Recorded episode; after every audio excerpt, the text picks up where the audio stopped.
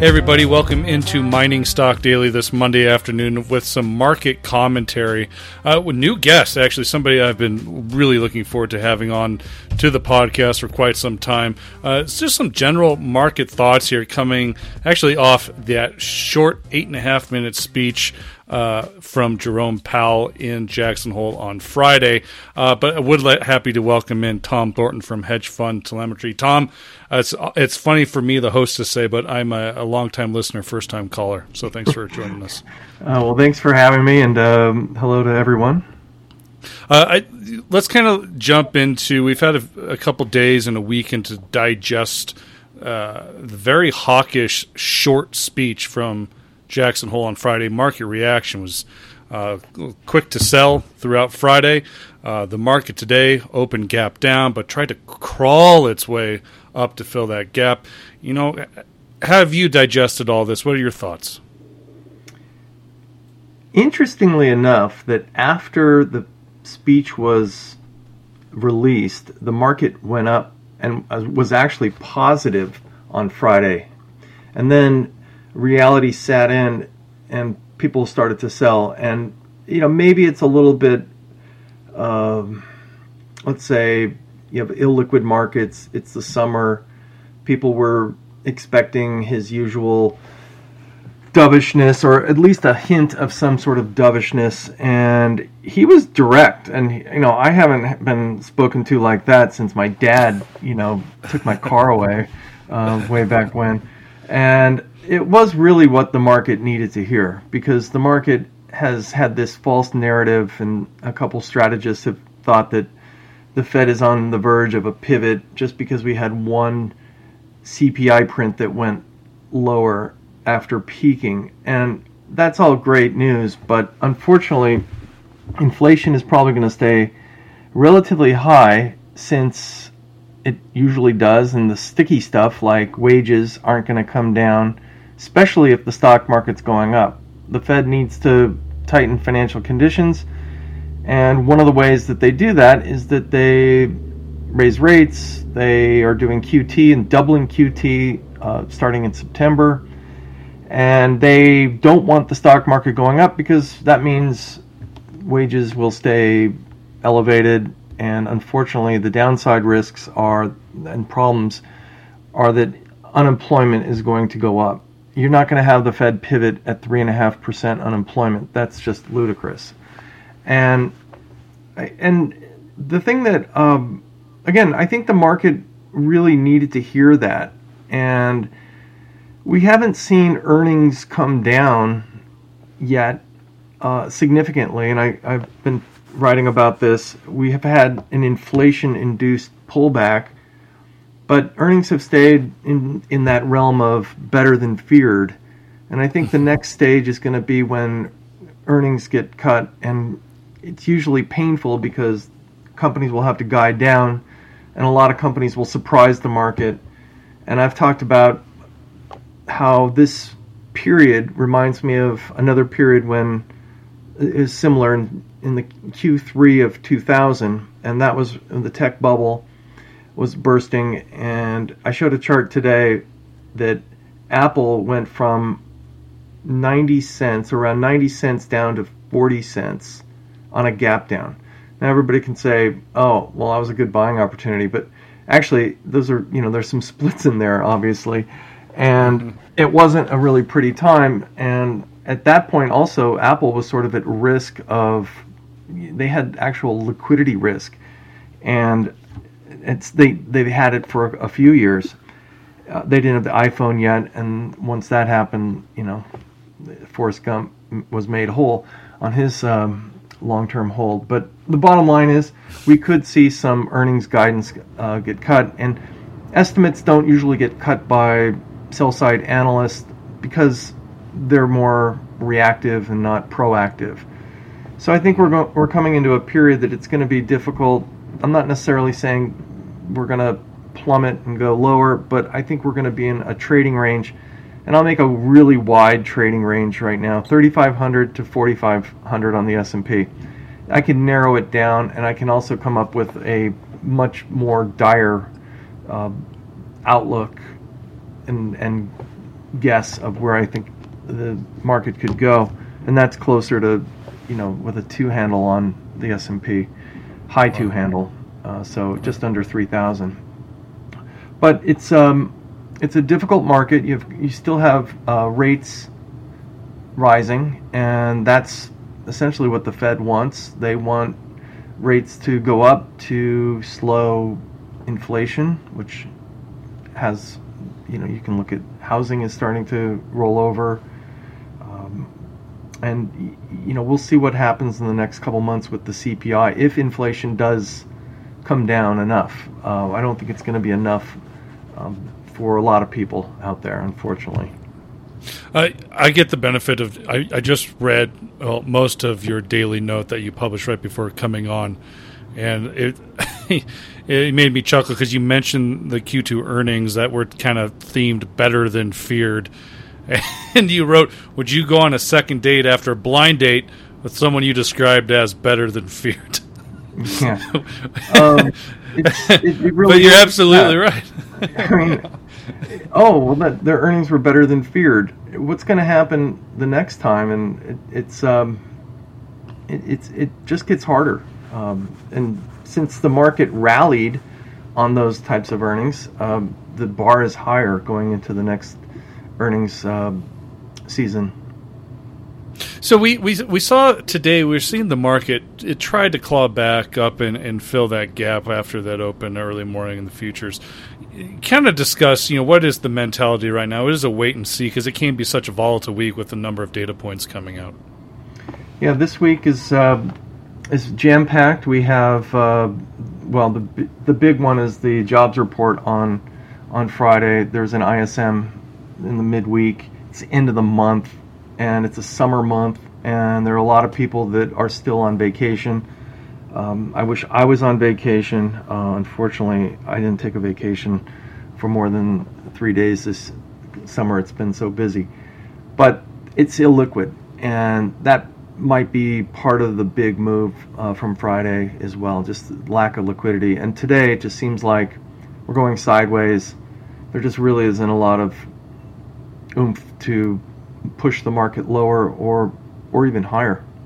Mm-hmm. So let's talk about maybe a couple of specifics. Uh, you are kind of uh, net short here in general, uh, but in in your newsletters, you have been writing about kind of being quick at pulling the trigger, taking gains when you can, because that's the type of market you you know you never know when those gains might get wiped out in this. You know, now that we have the you know that eight and a half minute speech behind us, we know which way specifically the Fed wants to go and how it wants the market to understand where they want to go. Has, does that change? Can you go a little bit uh, net longer, or excuse me, a net shorter here for a longer duration? Well, my background is I've been always with a long short hedge fund, and I previously was with um, a hedge fund that was um, we had five billion under management at our peak, and we actually through the 2000s we were net short most of the time, and we were always that hedge fund that ma- we made money every year, even being net short. Uh, and we were that hedge fund that everybody wanted to give us money when the dam bust. And in 2000, seven and eight, when it did, uh, we had um, pretty good years. How about, and I know you don't talk a lot about the precious metals, but something did come across your desk today. You were mentioning it before we pressed record. Uh, a little bit of interesting data point that I think most listeners to this podcast will find find pertinent. I, I'm, I really am agnostic when it comes to looking at various markets, and I look at not only the U.S equity markets and all the sectors, but I have a top-down macro view. I look at currency, currencies, commodities, rates, just about everything because I, I feel like it's all a puzzle. Um, so my view on the metals market has been sort of blasé. I was really lucky and, and I, got, I was long some gold into the spike with Ukraine and it hit my price target and I sold it and that was fine. But I just haven't moved back into it. And the problem I've found with precious metals is that everyone who owns them wants new people to come and buy them, and a lot of people are underwater, obviously, in these in the last year, and so you really don't have any new, I guess, new money coming into the space. And somebody sent me a comment today that the gold miners, GDX, uh, there's been 11 straight weeks of outflows. And on the positive note, the last time there were there was this consistent of outflows was during the Fed's last tightening period in Q4 2018, and that was a very difficult market. Uh, gold miners bottomed in September of 2018 and actually did pretty well despite the equity markets going down 20%. So I look at DeMark indicators, and if you ask me to explain how they work, you'll lose every viewer listening today because they're very just, esoteric. just subscribe to the newsletter. Take just just subscribe to the newsletter for. yeah, I try to keep it very simple, um, and and they're very complex indicators, and I I know when they typically are going to work, and when sometimes you get signals that usually don't work. Been using them for 20 years. Uh, I've known Tom DeMark, uh, who I think's a, a genius. He created these esoteric indicators from his garage in Arizona in the 70s before computers on paper. And then when computers came around, he programmed them, and the rest is history. They're, they really have done a, a great job. But I'm starting to see buy signals develop in some of the precious metals. Uh, silver futures has one today. Um, I think I was looking at Newmont Mining that's that has one, but there's another signal that I'm waiting for. Uh, gold, I'm not quite there yet on gold. Let me just pull it up here as I'm looking and talking to you. Um, but I think that it's um, it's getting to be some pretty dire places here, and, and how far down they've they've come. And you know, one of the hallmarks of the last two years is that we have so many new investors in the market, and it seems like markets or ideas float around and then they go up and everybody chases them. Maybe like the meme stock, stock or meme meme stock mentality or Bitcoin, where everybody sees green and they want to buy, and mm-hmm. they don't care if it's you know it's musical chairs and the music could stop at any time. It just seems like that's been the, the problem. But we need to see that happen with some of these precious metals. Uh, I am I am long some copper. It's not having a great day today, but I got it in a pretty good place. That might be sort of a China related idea that if they start stimulating, which they have the ability to do, that might uh, spur some buying there. But right now, I'm, I'm trying to find a place where I can get bullish on the precious metals. I just am not there yet. And I'm yeah. I'm happy to be patient and I don't necessarily want to hold something if I am I don't have all the signals I want. And I'd like sure. to see a little momentum. And one of the problems also is and I'm sure everybody trading in precious metals has seen these these little blips higher and it gives this glimmer of hope, but we just haven't seen follow through. And that's really what's been so missing from these trades. So I'm I'm kind of warming up to them, and mm-hmm. generally speaking, se- uh, seasonality gets a little better towards the fourth quarter. So we'll mm-hmm. see if we can get a rally in these. I, want to ask you about. You mentioned a lot of new investors and traders that have never really had exposure to precious metals or the miners. In the last three years, they've been running and really trading up the tech stocks. No, you know, not knowing that a 75 times PE is really unheard of and ungodly high. But do you think there be could there be a time where that group of individuals comes back into maybe a value investing role and starts looking at, hey, this gold miner's really been cut in half of its valuation, it's running a five percent dividend. I, is that? Do you think at all that would be attractive to this new younger crowd of investors? No, not really. I'll tell you why. Because everybody is on Instagram and they're seeing their friends get rich and driving around in Mercedes G wagons, and they think that buying Bed Bath and Beyond or AMC, technically bar- or uh, bankrupt companies, uh, is they're going to make get rich off this because of a short squeeze or whatever.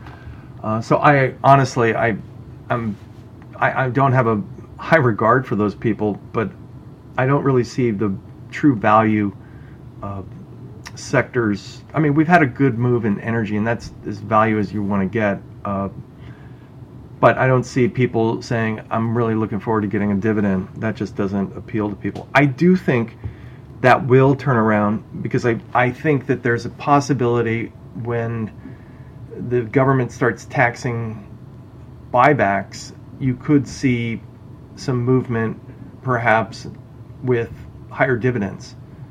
And, you know, the problem I have is I think dividends should be tax free, but um, that's a whole nother whole nother thing as well. But that uh, to me would be a better way of returning capital to to shareholders versus buybacks. Uh, Tommy, I, I, do want to be rather quick with this discussion, just market commentary. Give us a sense of how you're kind of approaching the rest of this week. We talked about the volatility. Uh, it definitely feels like this market wants to go lower here uh, on the back of what Jerome Powell said on Friday. Uh, but how are you? Uh, how has your game plan changed at all? How are you approaching this? Well, you know, it's every day is um, sort of a new lesson, and I've thought that my entire career, where you just you have to be fairly flexible with your positioning, how you see things. If you're wrong, get out as fast as you possibly can because you don't necessarily need to say, "Oh, I'm going to make it an investment here." You know, I bought something higher and it's gone down. You know, this is the type of market that I've said since the beginning of the year that it's going to be very tactical. So you have to take profits when you can because they may not last. And if we're going into an earnings recession, which I believe we will, um, you, if you have some gains, take them. And it's the same thing on the short side because, you know, if you, if like for example, we were short in 2007, 2008, and you know part of 2009, and there were times that we we had to hold on to a couple of our short positions. And for example, Bank of America went up 100% in a month. And mm. that was really painful. I mean, we had a big gain in it, but we didn't know if that was going to wipe out all of our, our entire gain. So it's it, it, this is the type of market that you can be wrong and get away with it. And when I say that, that means if you size your positions properly, and I have a real distinct way how I advise people to size their positions. Now, hedge funds can do a lot of their own stuff. They're, you know, very uh, sophisticated investors. Sometimes they don't do real smart things, um, just like just like anybody. but they're human. Uh, yeah. Uh, but the the point is, uh, I, I size my positions up to five percent max, and that I might start at two percent if I don't have a lot of conviction and then add if it goes if something goes down I want to buy more but I'll bring it up to 5% and that's it. Most people lose money because they size improperly and then it it makes them actually more anxious. If you put all your money on black and you see that wheel spinning and that ball drops, your heart's racing and you don't you know if you're going to be rich or poor after that and that's how people get in, in trouble. If I'm wrong and I have a 5% position and it's down 10% or 20%, it's not necessarily going to change my entire life or my month. And I've been able to have a pretty good year by using that type of sizing. And that's that's really what I what I preach is if you have a moderate size, you can sleep a little better at night.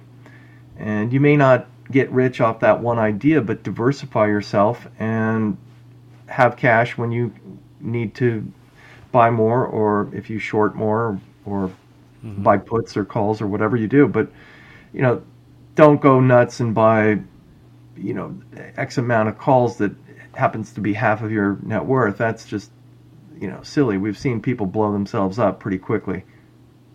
All right.